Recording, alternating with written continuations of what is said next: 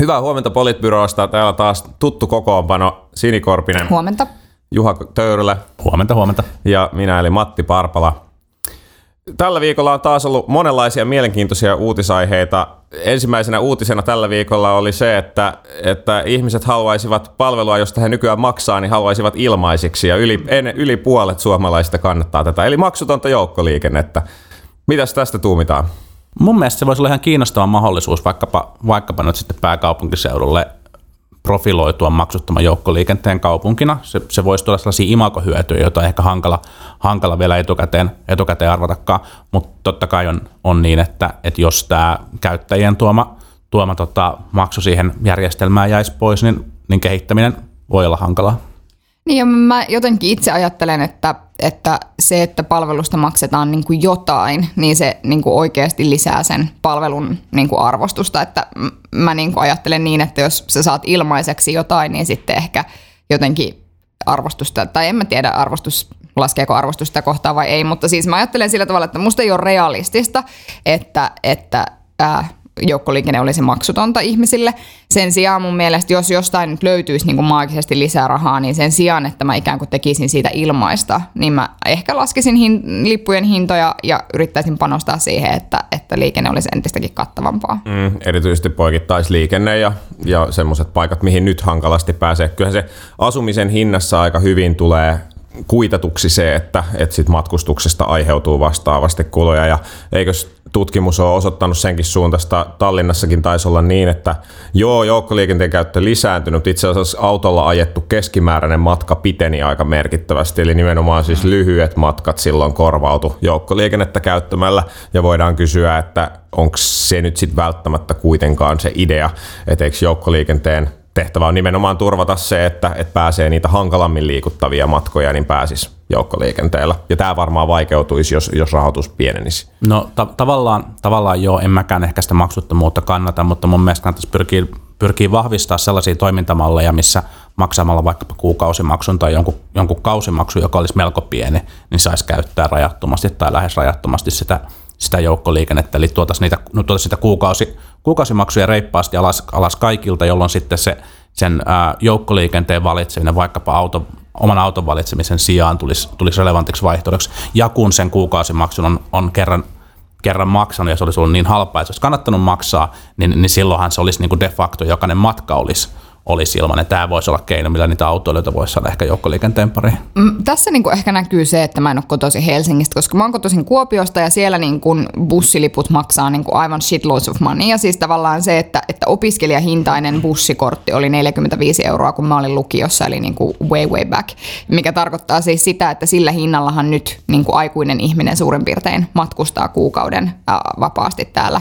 Niin musta mä jotenkin niin kuin mun mielestä siihen kattavuuteen nähden, niin se on oikeasti, se ei ole kauhean korkea niin kuin täällä tai tavallaan Helsingin alueella se maksu. Sen sijaan, jos me haluttaisiin tehdä jotain oikeasti ruuhkille ja oikeasti sille, että liikenne sujuvoituisi, niin joukkoliikenteen hintojen pitäisi olla, tai seutulipun hinnan pitäisi olla paljon alhaisempi, koska pimeässä menneisyydessä, niin missä asuin Sipoossa, niin maksoin kuitenkin 150 € kuukaudessa siitä joukkoliikennelipusta, ja se on jo niin kuin paljon rahaa, että jos se olisi vaikka 100 €, niin se olisi jo niin kuin merkittävästi halvempi, mikä saattaisi kannustaa ihmisiä kulkemaan mieluummin sillä bussilla kuin autolla. Niin, ja sitten joku Sipoo on sen verran kaukana, että niitä vuoroja ei kuitenkaan mene niin usein, se palvelutaso ei ole niin hyvä, että se oma auto muuttuu niin kuin hetkessä tosi paljon houkuttelevaksi vaihtoehdoksi. Nyt HSL päätti näistä uusista vyöhykemaksusta, joka on niin kuin jossain määrin askel parempaan suuntaan, mutta edelleen siinä on se kummallisuus, jos miettii tätä pääkaupunkiseutua, että mun on niin kuin hankala nähdä tätä jotenkin niin kuin erillisenä alueena. Tämä on yksi yhtenäinen iso työssäkäynti- ja opiskelualue, missä ihmiset elää ja liikkuu ristiin rastiin, ja sitten se, että tulee tällaisia arbitraarisia rajoja sinne väliin, niin se on mun mielestä ongelmallista. Kyllä, ja kyllä täytyy sanoa, että mä en jotenkin vieläkään ole vakuuttunut siitä, että semmoinen check-in, check-out-systeemi, mikä tosi monessa muussa isossa eurooppalaisessa ja muuallakin kaupungeissa on, niin miksei se voisi toimia Suomesta. Onko tämä niinku todella jotenkin niin pieni ja yksinkertainen tämä verkko, että se skaalahyöty, mikä siitä saataisiin, niin ei sit riittäisi kattamaan sitä investointia. Kyllähän näistä porttijärjestelmistä, metroja ja sen tyyppisistä on puhuttu, mutta että jotenkin mä en ole vieläkään vakuuttunut, että se ei aidosti olisi se suunta, johon kannattaisi mennä. Sen sijaan, että meillä on tämmöiset niin kuin vyöhykejärjestelmät ja muut. Kaikki me ollaan varmaan kuitenkin samaa mieltä siitä, että se HSL uusi kortinlukija on ihan susi. Oo, on. Kun mä ajattelin, että sitä... sanot, että se on tosi hyvä.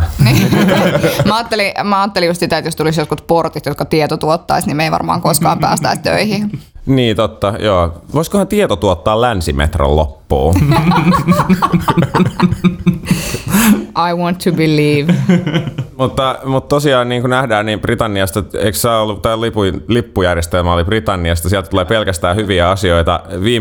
Tällä viikolla tuli hyvänä asiana myös hard Brexit. Theresa May piti puheensa, jossa ilmoitti, että mikä neuvotteluasema britit ottaa, ja se neuvotteluasema oli niin sanottu se toinen ääripää. Onko tämä vaan peliä, vai onko ne britit oikeasti tosissaan? Mä rupesin miettimään sitä, että nyt semmoinen uusi aspekti, joka tähän keskusteluun, tai minulle uusi, en mä tiedä, siitä on varmaan keskusteltu jo pidempään, on ollut tavallaan se, että nyt Euroopan täytyy pysyä yhtenäisempänä kuin koskaan, koska ulkopuolelta tulevat uhat, niin kuin Venäjä ja niin kuin Trump, on jotenkin, että nyt meidän täytyy pysyä yhdessä. Mä mietin sitä, että voiko ne niin kuin jotenkin laskea siellä silleen, että tavallaan myös ikään kuin tästä tämmöisestä niin kuin turvallisuuspoliittisesta aspektista heidän mukanaan pitäminen jollain tavalla niin kuin luupissa on niin tärkeää, että Euroopan unioni antaisi periksi monista isoista asioista niin kuin myös tässä, tätä näkökulmaa niin kuin silmällä pitää. Se on ehkä ihan mahdollista.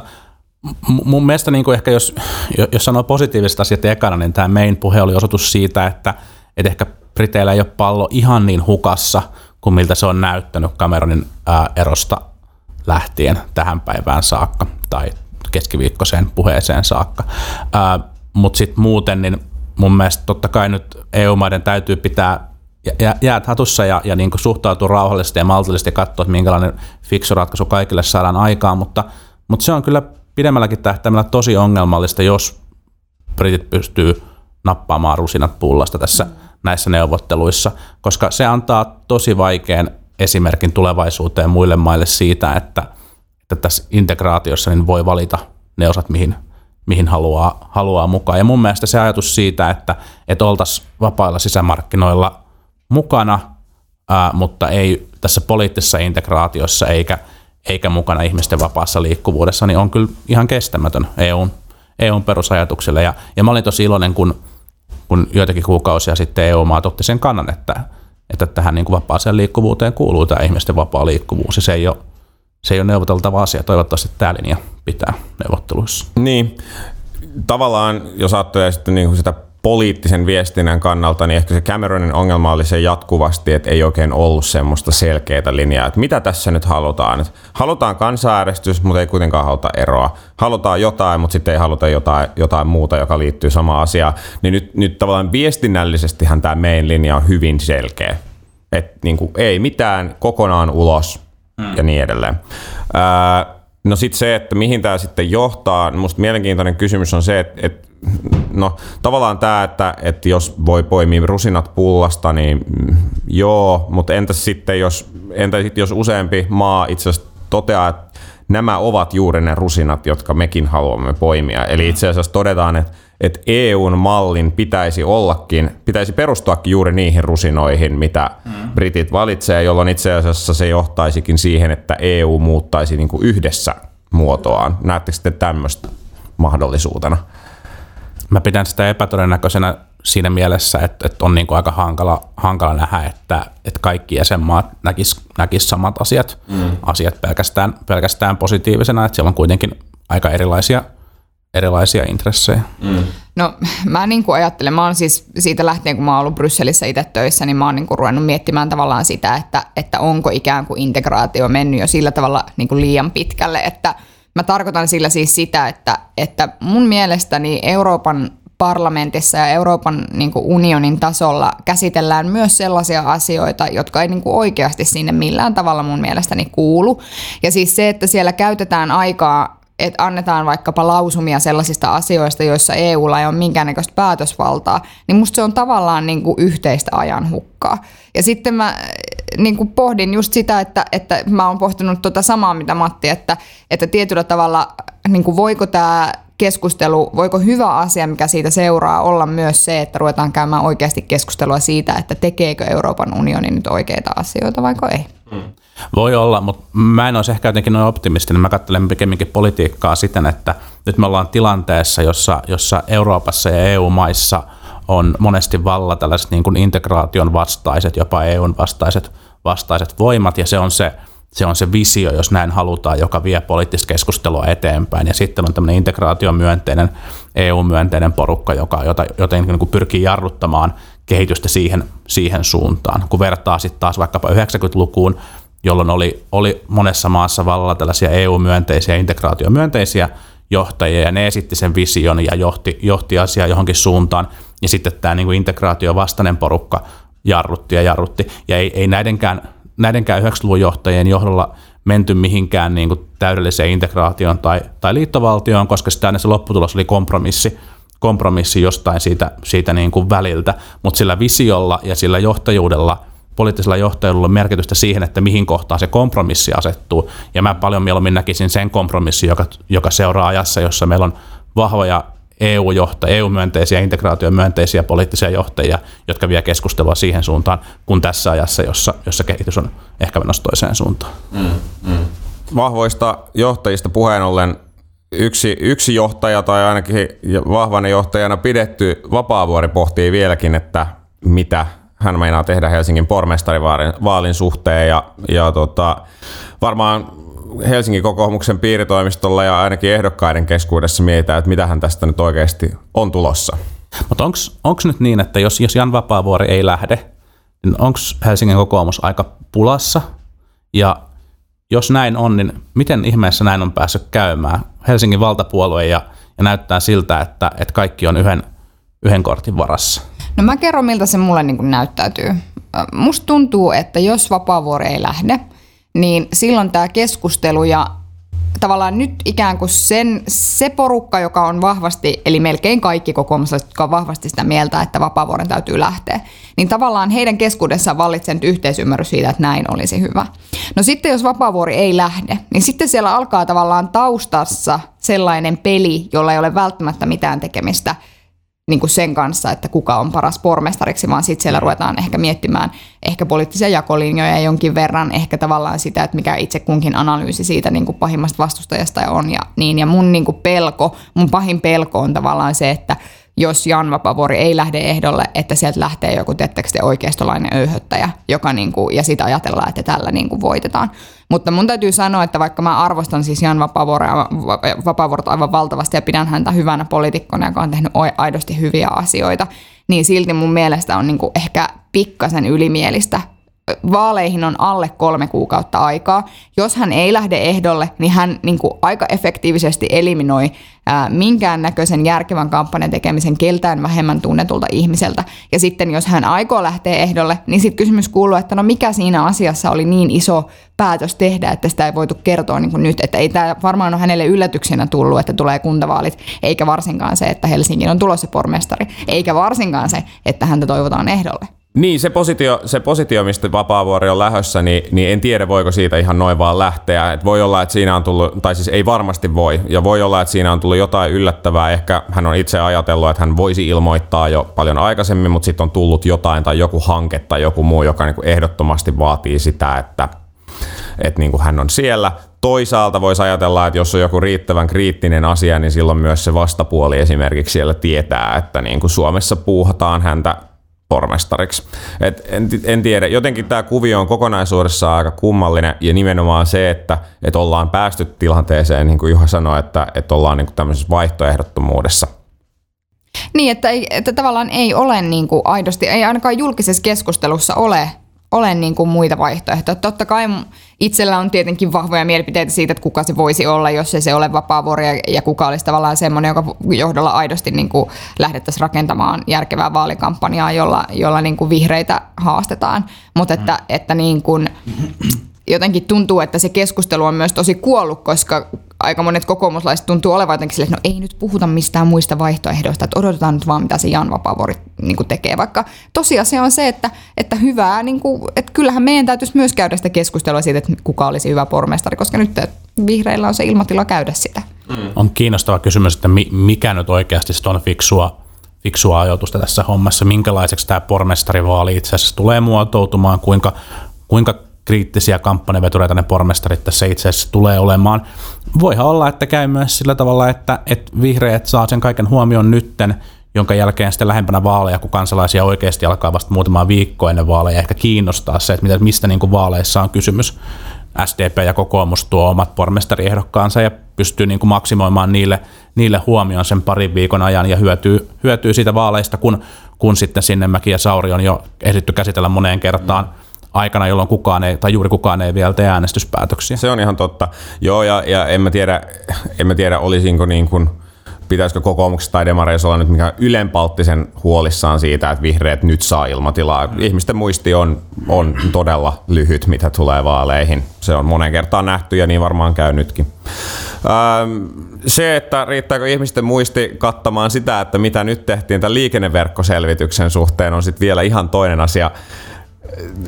Berner ilmoitti, että liikenneverkko yksityistetään, maksut muuttuu, verot poistuu. Autoliitto on kauhuissaan, kun autovero alenee ja kertoo ehkä jotain siitä absurditeetista, että millä tasolla nyt ollaan.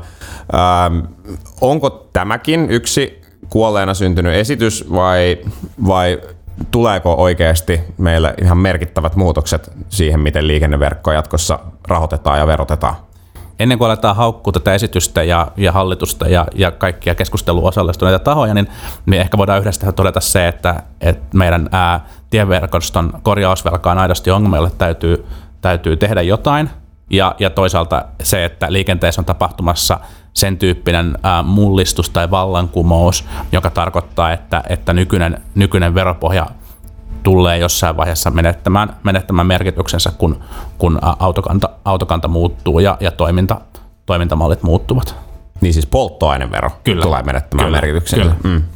Siis musta on niinku kunnianhimottomuudesta ei voi niinku Anni Berneriä syyttää. Et se on niinku selvä asia. Ja siis toinen selvä asia on myöskin se, että kyllähän niinku koko ikään kuin tapa, miten me katsotaan liikennettä ja mitä se, tavallaan tämä liikennepalveluna ajattelu niin kuin lisääntyy, mikä tarkoittaa sitä, että me ollaan joka tapauksessa isojen muutosten äärellä. Mutta jotenkin musta niin kuin aina tuntuu, että kun Suomessa yritetään niin kuin uudistaa jotain, niin me jotenkin ajatellaan, että ei kun tämä nykyinen järjestelmä, tämä on todella hyvä. Et joku kirjoittikin eilen Twitterissä, taisi olla Kalle Euro, joka kirjoitti hyvin Twitterissä eilen, että mahtava temppu LVM:ltä, että nyt kaikki on sitä mieltä, että autokanta on oikein hyvä ja teissä ei ole mitään vikaa ja verojakin on ihan kiva maksaa, kun tulee tämmöinen ehdotus, joka ikään kuin haastaa sitä ajattelutapaa. Tuli ihan kuntauudistus mieleen, että kyllä ei ollut yksikään kunta niin kuin köyhä eikä kipeä, kun piti liitoksia miettiä. Että todella jännittävää kyllä nähdään. Loppuu se valittaminen. Onhan liikenteeseen tehtävät uudistukset jotenkin ihan mahdottoman hankala asia aina. Kaikki valittaa liikenteestä ihan koko ajan, ja sitten kun jotain yritetään muuttaa, niin se on vielä huonompi. Et sinänsä aikamoinen ylämäki on eessä. Mun mielestä kummallista on se, että totta kai nyt kyseessä oli vasta niin kuin ministeriön valmistelema selvitys tai ehdotus tai pohdinta tai miksi sitä haluaakaan kutsua, mutta se, että minkään näköistä keskustelua selkeästi hallituspuolueiden välillä ei ollut käyty tästä asiasta aikaisemmin.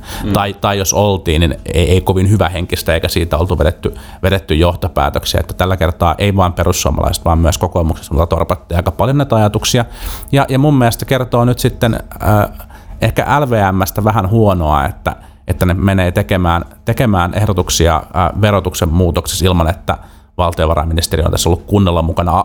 Ilmeisesti oliko se jonkun tason budjettipäällikkö oli ollut mukana jossain työryhmässä, mutta et tavallaan tuollaisen niin kuin turhan arvovaltakiistan nyt ainakin olisi voinut ehkä välttää siitä. Ellei sitten ajatus ollut se, ettei sillä ole mitään väliä, että miten tämä selvitys otetaan vastaan. Et nyt lätkästään kaikki tiskiin ja sitten katsotaan, että mikä ehdotus lentää ja sitten poimitaan ne, että mitkä ei vielä kohdannut vastustusta ja sitten toteutetaan ne esimerkiksi budjettiriihen yhteydessä. Ei ole mitenkään mahdoton. Ja tässä toisaalta tähän tarinaan sopisi hyvin myöskin se, että Berner on itse kuitenkin todennut, että ei hänellä ole mitään niin kuin uudelleenvalintatarpeita, että hän voi hyvin olla se, joka ottaa sen luodin ja laittaa sen niin kuin pallon liikkeelle. You never know. Se oli myös aika jännä kommentti mun mielestä ministeriltä eilen, oliko se Hesarin haastattelussa tai tällaisessa HSTV-tuokiossa, missä hän totesi, että että nythän katsotaan nämä lausunnot ja kommentit ja hän koostaa sitten niistä esityksen ja hallitukselle hallitus tekee sitten mitä haluaa ja hänen osuutensa on sen jälkeen tehty, mikä ei ehkä nyt ihan täydellistä asianomistajuutta enää sitten osoittanut, mutta ehkä tämä kritiikin määrä on myös pikkusen yllättänyt ministerin. Niin, no tämä on tämmöinen Sipilän virkamieshallituksen niin kuin toimintaperiaate ollut ehkä monissa muissakin asioissa osittain. Kaksi hauskaa kuriositeettia. Kiinnitin huomiota siihen, että nyt tästä liikenneverkkouudistuksesta on ruvettu puhumaan Bernerin uudistuksena, mikä on siis ihan selkeä viesti siitä, että tämä ei tule ikinä onnistumaan. Tämä on ihan samanlainen kuin kuntauudistus, joka oli Virkkunen ajaa käärmettä pystyyn, vaikka se oli hallituksen yhdessä sopima asia. Ja nyt niin kuin Bernerille ollaan tekemässä samalla tavalla. Ja sitten toinen hauska huomio oli kyllä se, että Berner jotenkin totesi haastattelussa, oliko siis tämä sama HSTV-haastattelu, missä hän sanoi, että toivon nyt puolueeltani edistyksellisyyttä, niin sitten mä rupesin naurattamaan, koska mun teki mieli vaan niin kuin huutaa sille, että kun se ei ole sun puolueesi. Pari juttua, mitä mun on niin jotenkin vielä ollut hankala ymmärtää tästä niin kuin kokonaisuudesta. Mä en ole ihan täysin ymmärtänyt sitä, että minkä takia tämä yhtiöittäminen tähän väliin tarvitaan. Sitten mä en ole ymmärtänyt sitä, että minkä takia maakuntien pitää omistaa 35% tästä yhtiöstä. No okei, tietenkin olen tajunnut, että minkä takia maakunnille halutaan antaa taseeseen pääomia, mutta se nyt on ihan toinen kysymys. Ja sitten sitäkään mä en ole vielä hahmottanut, mikä hyöty on näistä väliin tulevista operaattoreista. Oliko se Autoliitosta, josta kommentoitiin mun mielestä ihan hyvin, että tähän tulee vaan niin kuin lisää välikäsiä tähän järjestelmään, lisää hallintoa, lisää pyöritettävää ja lisää paikkoja, sitä rahaa menee sen sijaan, että sitä menisi siihen teidän ylläpitämään. On varmaan vaikeaa olla keskustalainen, kun mitään uudistusta ei voi tehdä ilman, että saatana joku satraappi maakunnissa saa jotain. Se on varmaan tosi vaikeaa. Näihin kuviin, näihin tunnelmiin. Tämä oli tämän vuoden toinen Politbyro ja kiitos kuuntelijoille ja jatketaan taas ensi viikolla.